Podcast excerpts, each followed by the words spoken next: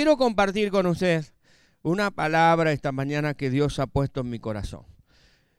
Hace algunos días en, eh, el devocional privado, eh, Dios estuvo hablándome sobre algo muy interesante. Dios me habló sobre la importancia de tomar correctas decisiones, pero, pero también sobre la importancia de que sobre los supuestos que tomo las decisiones sean correctos y no sean erróneos.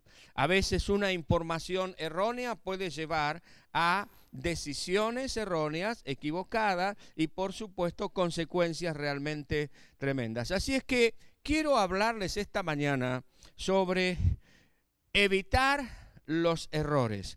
La palabra de Dios la palabra del Señor nos alerta a evitar incurrir en el mismo error que cometió Faraón.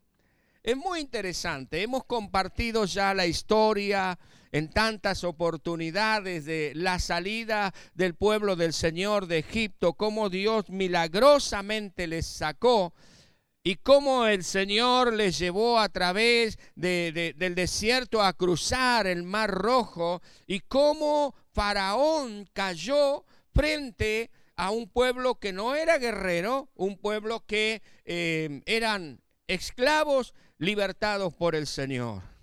Ahora, ¿qué es un error? Un error es una idea, es una opinión, es una expresión que una persona considera que es verdad, pero que en realidad es desacertada.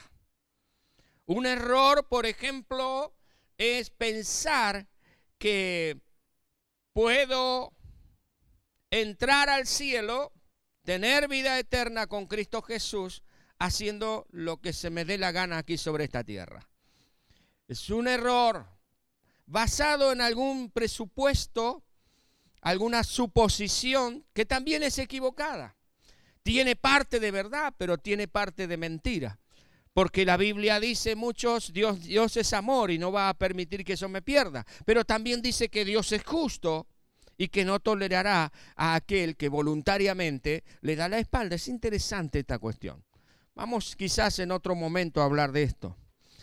Un error es una acción que no sigue lo que es correcto. Por eso es importante que aquellas, em, digamos, eh, postulados sobre los que nosotros afirmamos nuestra conducta sean los correctos, porque si no, vamos a estar cometiendo errores. Errores de conceptos o de cálculos pueden llevarnos a un desastre. Por ejemplo, al tomar una curva, aquellos que conducen, no sé, quizás usted conduce su vehículo, camión, camioneta, y viene por la ruta y hay una curva, pues viene un error en el cálculo en cuanto a la velocidad a la que debe entrar a la curva, puede llevarle a que vuelque y pierda su vida. Un error de cálculo, por ejemplo, de los astronautas, por más mínimo que sea, puede producir que ellos terminen perdidos en el espacio. Un error al elegir a la persona con la que nosotros vamos a pasar el resto de nuestra vida o con la que deseamos pasar el resto de nuestra vida, puede llevarnos a una vida de frustración, a una vida de desastre familiar y matrimonial, eh, y pagando las consecuencias, lamentablemente a veces, los propios chicos. Ahora, vamos a, a transitar un poquitito por esta historia tremenda. Usted si quiere puede abrir su Biblia en el capítulo 14 del libro de Éxodo, que nos cuenta justamente eh, esta, eh, este tránsito del pueblo de Dios hasta que cruzó el Mar Rojo. En el capítulo 12 de Éxodo se nos comenta, se nos dice cuando se instituyó la Pascua y luego de esa noche como que Faraón echa, por así decir, a los esclavos y ellos comienzan su éxodo, el pueblo judío comienza su éxodo y luego Faraón se da cuenta de algo en base a supuestos equivocados y persigue al pueblo de Dios, una persecución que a todas luces tenía que terminar en una victoria impresionante para Faraón, terminó en una desastrosa derrota para él y para su ejército. Perdió completamente su ejército y su gente. Consideremos cuál fue el error de Faraón. ¿Cuál fue el error de este hombre, de este gobernante, preparado justamente para este tipo de contingencia? El primer error que puedo encontrar en esta, en esta palabra del Señor en Éxodo capítulo 14 es que él tuvo en menos, menoscabó el valor del pueblo de Dios. Él pensó que era una, una tribu, que era un pueblo que no tenía valor y que estaban completamente solitarios. Y esto se manifiesta en las mentiras que el mismo faraón se creyó y promulgó acerca del pueblo, que distribuyó a otros. El versículo 9 del capítulo 14 dice de que Faraón dice, están encerrados en el desierto. Este, no, no tienen salida. Y antes de eso, Faraón dice, ¿cómo es posible que los hayamos dejado ir? Y esta mentira es la que el diablo permanentemente, el enemigo de nuestras almas, permanentemente viene sembrando a nuestra mente y a nuestro corazón, diciéndonos, no debiste ser libre, vos no mereces estar en libertad, vos sos una persona, un fracasado, una fracasada y permanentemente vas a estar así. Que Dios te haya dicho que podés salir no te hace más valor, mm, de, de mayor valor. Al contrario, estás en mis manos. Te has metido en el lugar equivocado. Y el versículo 9 dice algo muy interesante. Viene Faraón y dice que alcanza al pueblo del Señor. Pero no alcanza a, tocarlos.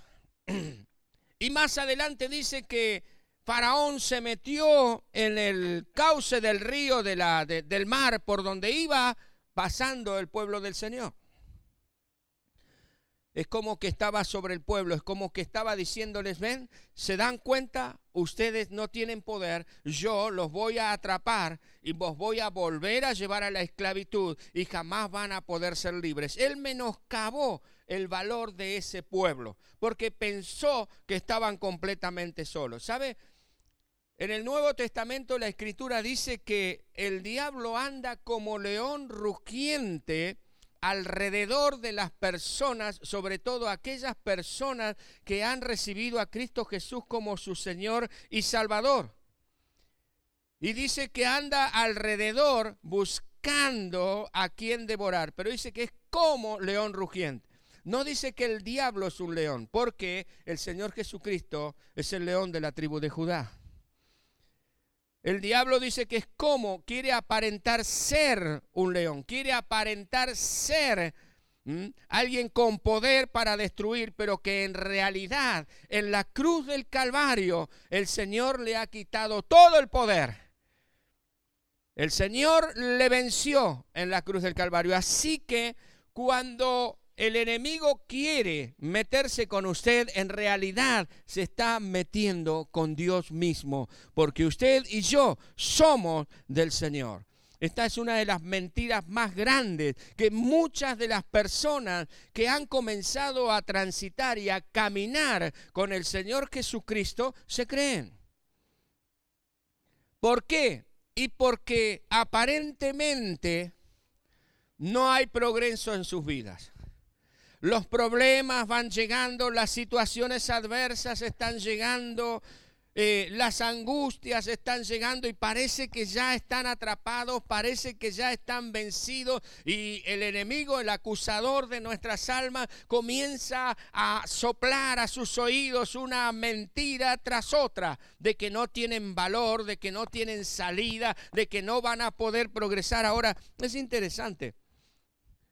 Faraón cometió el error de menoscabar el valor del pueblo del Señor. Tú y yo no menoscabemos ni tengamos en menos el valor del pueblo al que pertenecemos, porque somos la iglesia del Señor Jesucristo. Somos hombres y mujeres comprados a precio de sangre por el Señor Jesucristo. Gloria a Dios, aleluya. El segundo error que cometió Faraón no fue menos grave. Él subestimó el poder de Dios. Él subestimó el poder de Dios.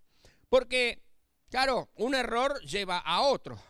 Como subestimó al pueblo, pensó que el Dios al que ese pueblo servía y seguía y le iba a adorar no tenía importancia. Pensó que eran como sus propios dioses, que tenían ojos pero no veían, tenían pies pero no podían caminar, manos pero no podían abrazar. Pensó que eran mudas eh, estatuas de piedra, de yeso, de bronce o de oro. Pero este fue uno de sus grandes errores. Dice Éxodo capítulo 13, versículo 3 y capítulo 14, versículo 8, dice que este pueblo había sido sacado por Dios con mano fuerte. Dice la palabra de Dios, Jehová os ha sacado de aquí con mano fuerte. Gloria al Señor, gloria a Dios. Y luego dice el 14, pero los hijos de Israel habían salido con mano fuerte, salieron de la esclavitud con mano poderosa, con la mano de Dios, de la mano del Señor. Esto significa que sobre ese pueblo a quien Faraón ninguneaba, diciendo no son nadie, sobre este pueblo había un poder sobrenatural estaba el poder sobrenatural del Señor sobre cada uno de ellos.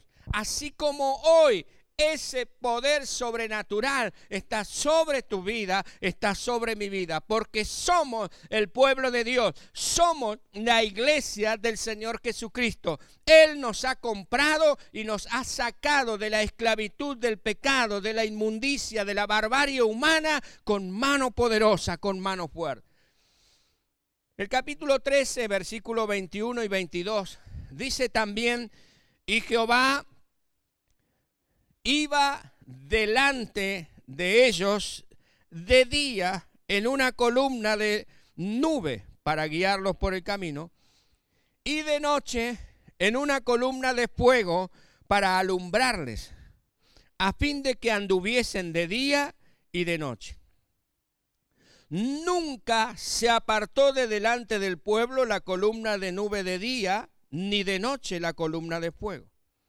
Es interesante de que Faraón no tuvo en cuenta el poder maravilloso del Señor, porque este poder maravilloso de Dios estaba sobre el pueblo del Señor, acompañándoles permanentemente y posibilitando que el pueblo de Dios pudiese avanzar en cualquier instancia del tiempo, de día o de noche, cuando había claridad como cuando había oscuridad.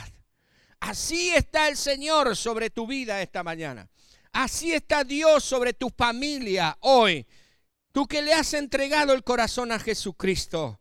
No hay noche que pueda detenerte, porque el fuego de Dios está sobre tu vida, iluminándote para que veas por dónde tienes que caminar y puedas seguir avanzando.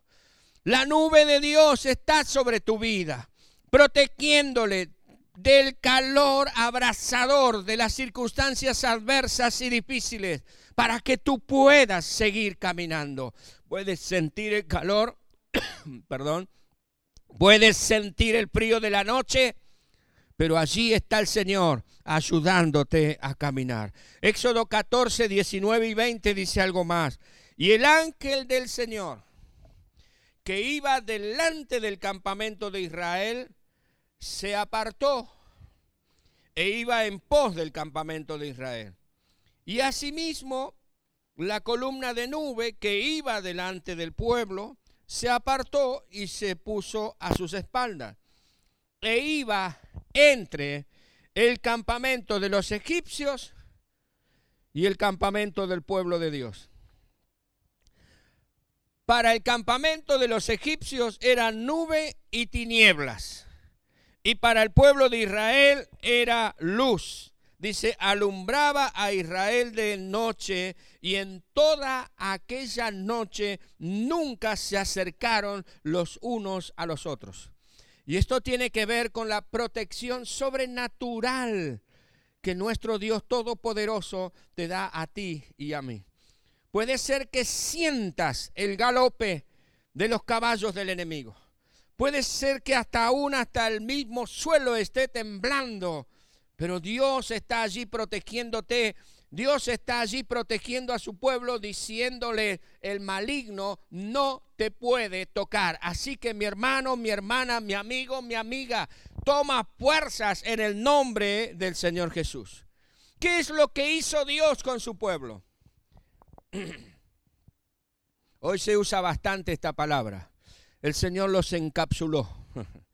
El Señor los encapsuló. El Señor los protegió. El Señor los rodeó.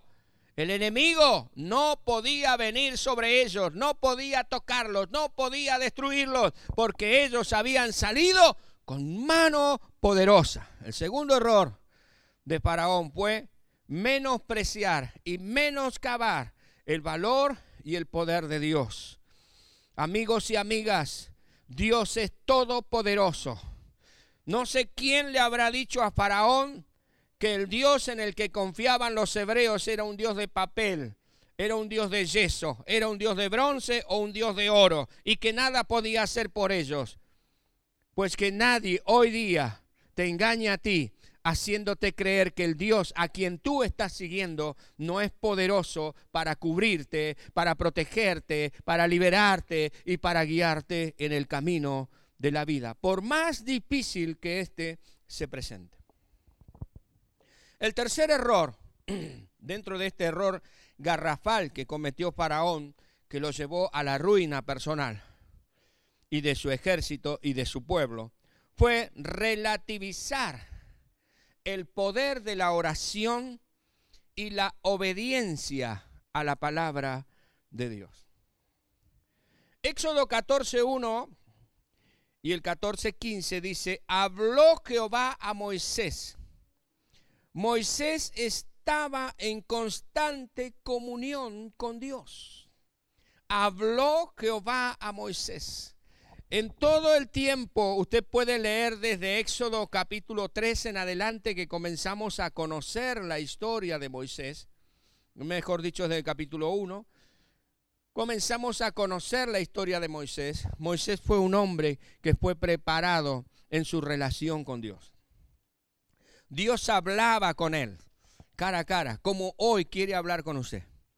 Y Moisés aprovechó esta oportunidad maravillosa de poder hablar con Dios, de contarle a Dios lo que le estaba sucediendo. Y en esa comunión, en esa interacción entre Moisés y Dios, él pudo recibir la dirección divina sobre los pasos a dar en su vida y en la liberación del pueblo del Señor.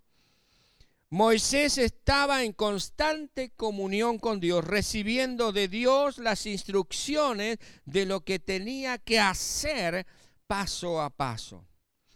El Señor, por ejemplo, le indica el camino por el que deben conducirse. En el versículo 2 del capítulo 14 dice que Dios le dice a Moisés, di al pueblo que den la vuelta y acampen una relación estrecha, una relación directa. En el versículo 3, Dios le revela a Moisés qué es lo que iba a pensar Faraón, la mentira que se iba a creer Faraón, el error que se iba a creer Faraón. Y le dice, mira, Faraón va a pensar que el pueblo, ustedes van a estar encerrados entre el mar, las montañas y el ejército de él. Pero tranquilo, yo sé lo que voy a hacer. Dios le dio instrucciones precisas a Moisés en ese tiempo de comunión con él, en ese tiempo de oración. Dios le dijo a Moisés, di al pueblo que marchen. Luego le dice a Moisés, toma tu vara y parte el mar. Luego que pasaron el mar, Dios le dice a Moisés, extiende tu mano para que el mar vuelva a su lugar. Esto es porque había comunión entre Dios y Moisés. Y Moisés, que sabía del poder de la oración y del poder de la obediencia, actuó de acuerdo a lo que Dios le dijo que tenía que hacer. En el versículo 21 del capítulo 14 que estamos considerando, dice la palabra del Señor que después que Moisés le dijo, extiende tu vara, dice que Moisés extendió la vara. Tenían todo el ejército allí atrás, tenían todo esto, estaba el ángel del Señor protegiéndolo desde atrás y Dios le dice a Moisés, Moisés, extende tu vara, extende tu mano con la vara. Y Moisés extendió la vara y el mar se abrió en dos. En el versículo 27 dice que después que cruzaron el mar, Dios le dice a Moisés, Moisés, extende tu mano. Moisés extiende la mano y las aguas del mar se cierran sobre el ejército de Faraón. El mar abre camino para el pueblo y este pasa en seco. Mis amigos y amigas, hermanos y hermanas, Faraón subestimó el poder de la oración y de la obediencia a la palabra del Señor. No cometas el mismo error, porque este error le llevó a Faraón a perder todo su ejército y a llevar a su nación a la bancarrota. Este error fue fatal para él, como puede ser fatal para nosotros, sin importar en la situación o en la condición en la que tú te encuentres. Cree en el poder de la oración y actúa de acuerdo a la palabra del Señor. Ten en cuenta lo siguiente, mi querido hermano, hermana, amigo y amiga, como integrante del pueblo de Dios, no eres uno más. La Biblia declara de que cada uno de nosotros somos la niña de los ojos de Dios. Es decir, que somos ultraestimados por el Señor amados más allá, cuidados más allá de lo que nosotros mismos nos imaginamos. Así es que no te creas la mentira de que sos uno más del montón o sos una más del montón y es por eso que te pasan las cosas que te pasan. No, Señor. Tú eres pueblo, tú eres iglesia, tú eres familia de Dios. Dios ha dado hombres por tu vida para que encuentres la salvación de tu alma. Aún no te subestimes a ti mismo, a ti misma, pensando que lo bueno es para los demás y no para ti. Hoy te digo, la bendición de Dios es para ti. La bendición de Dios es para ti, allí donde te encuentres. Dios te ama y desea bendecirte. Dios te ama y desea prosperarte. Dios te ama y desea liberarte de los vicios, de las drogas, de la prostitución y de cuánta cosa está arruinando tu vida. De todo aquello que está arruinando tu hogar. No estás a merced de Faraón, no estás a merced de los poderes de las tinieblas. Dios te ha sacado con mano poderosa y así como el ángel del Señor estaba sobre el pueblo, como la nube estaba sobre el pueblo y la columna de fuego estaba sobre el pueblo, así Dios está por ti. Nunca le creas a la mentira de que Dios se ha olvidado y te ha dado la espalda. Él siempre está allí. Faraón dijo, están perdidos. Eso es lo que el diablo quiere que tú creas. No creas el error, cree la verdad, la verdad de Dios. Quien te ha librado, quien te ha perdonado y puesto en bendición, lo ha hecho con mano poderosa. Él sobrenaturalmente ha de cubrirte, ha, de rodearte, ha de guiarte. Por momentos vas a ver que va delante tuyo abriendo camino, va delante tuyo, guiándote por donde debes andar. Pero por momentos no lo vas a ver que está por delante. Por momentos parece que desapareció, pero en realidad lo que ha sucedido es que viene detrás tuyo, guardándote para que el enemigo no te alcance ni te toque. Está cuidando tus espaldas a la vez que está alumbrando tu camino. Valora el poder de la oración. Valora el poder de la obediencia a la palabra del Señor. No le creas a tus emociones, no le creas a tus pensamientos. Créele a Dios, créele al Señor. ora buscando la guía de Dios. Cuando no sabes qué hacer, dobla tus rodillas. Y si no puedes doblar tus rodillas, pues toma asiento. Y si no, acuéstate o quédate parado o parada. Pero busca a Dios. Pregúntale al Señor. Te encuentras frente a una tentación que sabes que va a arruinar tu vida. Mira al Señor. Mira al Señor. No te dejes derribar, no te dejes engañar. Ocúpate, ocúpate en marchar. Dios le dijo a Moisés, di al pueblo que marche. No te quedes parado en un mismo sitio. No te quedes en el camino porque Dios está contigo y si Dios está contigo, perdón, nadie te podrá hacer frente en todos los días de tu vida. Si Dios está contigo, nadie te podrá hacer frente en todos los días de tu vida. Así es que ocúpate en marchar hacia adelante. Escucha la voz de Dios. No te quedes varado por el temor, por la indecisión. Recuerda que el ángel del Señor está contigo por donde quiera que tú vayas. Cada vez que quieras sentirte desanimado, piensa, piensa, recuerda que Dios te ha rescatado con mano poderosa y que eres ultra valioso delante de Él. Recuerda que el ángel del Señor ha hecho separación entre ti y los demás y que el diablo no te puede tocar. Aleluya. Recuerda siempre que es Dios quien pelea por ti. Tú solamente marcha en el nombre del Señor y alcanza tus metas. El error de Faraón fue creer de que los hebreos eran un pueblo cualquiera. El error de Faraón fue menoscabar y menospreciar el poder del Dios en el que el pueblo de Dios había puesto su confianza. El error de Faraón fue menospreciar también el poder de la oración y de la obediencia a la palabra del Señor. No cometas tú ese error. A Faraón le costó todo su ejército, a Faraón le costó su imperio. Créele al Señor.